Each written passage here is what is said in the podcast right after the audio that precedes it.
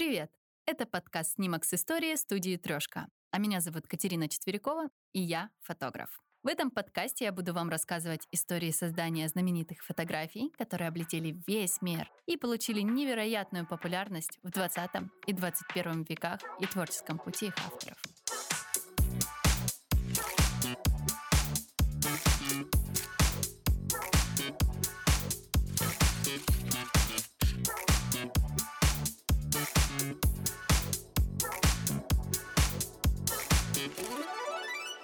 Старые фото всегда вызывают интерес. Но есть просто старые фото, а есть фотографии, сделанные в Видже.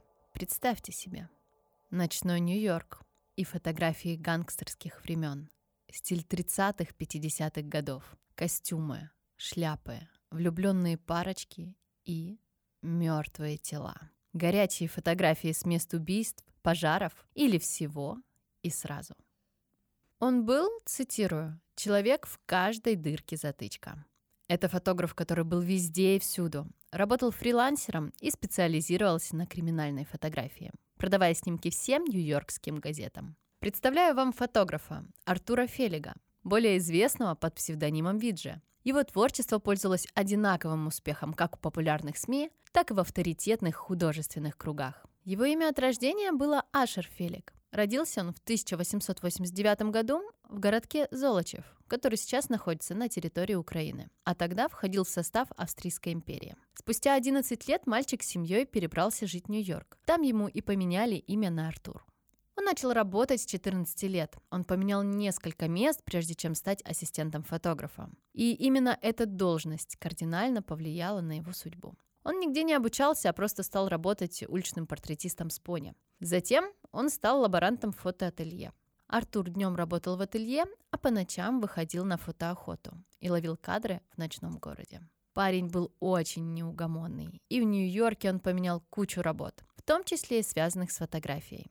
Пока в 1935 году в возрасте 46 лет не стал фотографом-фрилансером. Да-да, 90 лет назад тоже можно было стать фрилансером. Так вот, он решил, что вместо того, чтобы ждать идеальное предложение о достойной работе, лучше создать эту работу самому. И вот что из этого вышло. Фрилансер Артур первые два года проторчал в полицейском управлении, при этом не имея никакой аккредитации.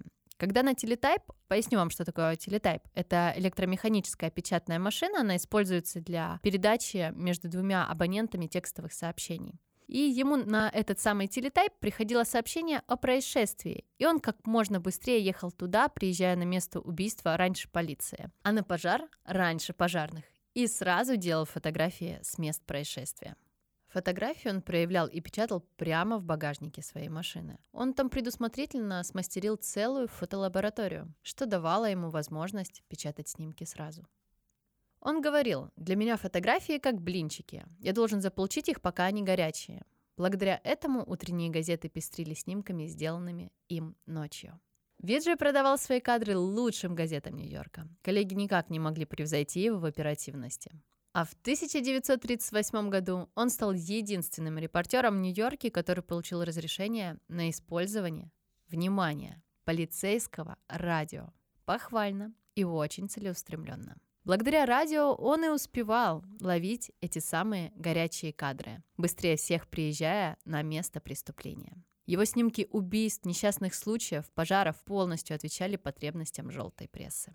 Тремя годами позднее у Артура состоялась первая его профессиональная фотовыставка. Называлась она «Виджи. Убийство. Мой бизнес». Хотя название достаточно циничное, но сами работы Фелига, они имели художественную ценность и с годами стали классикой. И даже фотографии покойников и аварий он делал с соблюдением всех правил композиции. Вот он, гениальный Фелик, который сотрудничал с крупнейшими изданиями, такими как Нью-Йорк Пост, Нью-Йорк Journal American, Vogue, Нью-Йорк Herald Tribune и многие-многие крупнейшие издания другие.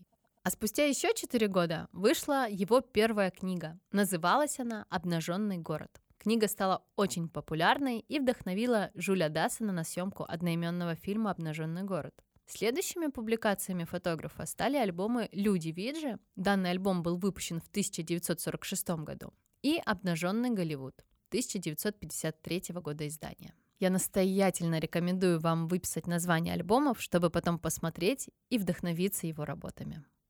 Фотокниги Виджи имели огромный коммерческий успех, так как ночной город Нью-Йорка видел все. И роскошь, и нищету, и гангстеров, и проституток, и притоны, и оперы, и убийства, и даже суициды. Артур удивительным образом чувствовал эстетику в каждом проявлении жизни Нью-Йорка. Под прицел его камеры попадали и танцовщицы кабаре, и пьянчуги, и уличные торговцы. Он охватывал всю атмосферу ночного города того времени. Еще раз, настоятельно советую вам посмотреть. Виджи также любил снимать целующиеся пары. Иногда это были юные романтики в кинотеатрах, а иногда леди и джентльмены с сединами в волосах или страстные любовники. Особенность его фотографий была в том, что все люди просто оживали на них. Он делал так, чтобы каждая мелочь помогала раскрыть перед зрителем интересную историю. Прошли годы, Виджи исполнилось 48 лет, он женился.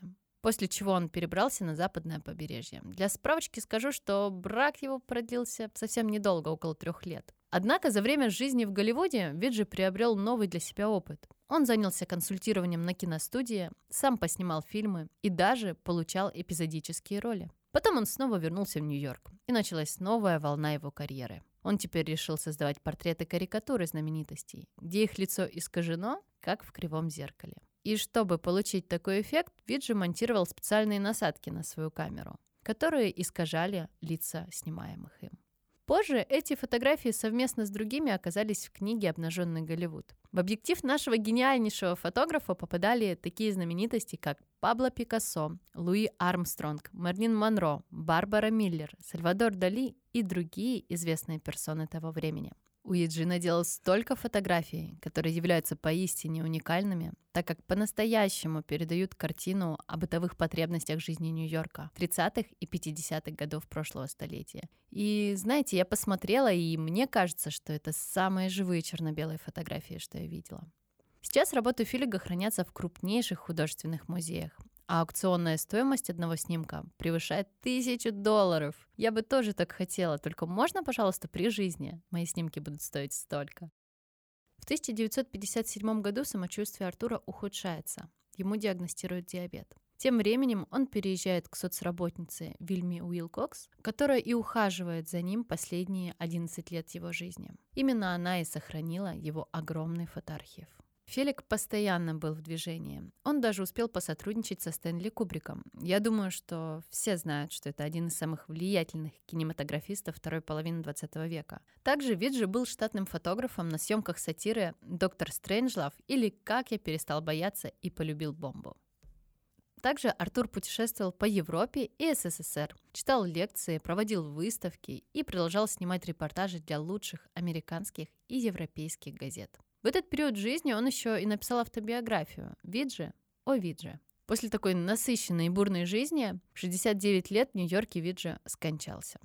Он оставил огромный след в истории фотографии, и его работы стали классикой криминальной фотожурналистики. Снимки Виджи — это жизнь большого города, где каждый прохожий с упоением смотрит даже на самое ужасающее событие. Часто зевакам Филик уделял больше внимания в кадре, чем самому событию. Жуткое любопытство в перемешку со страхом и радостью, что это случилось не со мной. Вот идея таких снимков. Сейчас фотографии Артура Филига находятся в музеях как достояние Америки. И также по мотивам его биографии снят художественный фильм «Фотограф» 1992 года. Именно этим фотографом я хочу закончить сезон, так как я не смогла выделить какой-то конкретный его снимок, потому что все его фотографии — это реальный снимок с историей, начиная от целующихся парочек и до покойников. Я советую вам посмотреть его работы, чтобы получить необычайный шквал эмоций от радости до смятения. Ссылки на его работы я оставлю в описании подкаста. Спасибо, что дослушали до конца. Если вам понравился мой рассказ, подписывайтесь на наши подкасты и ставьте лайки. До новых интересных историй.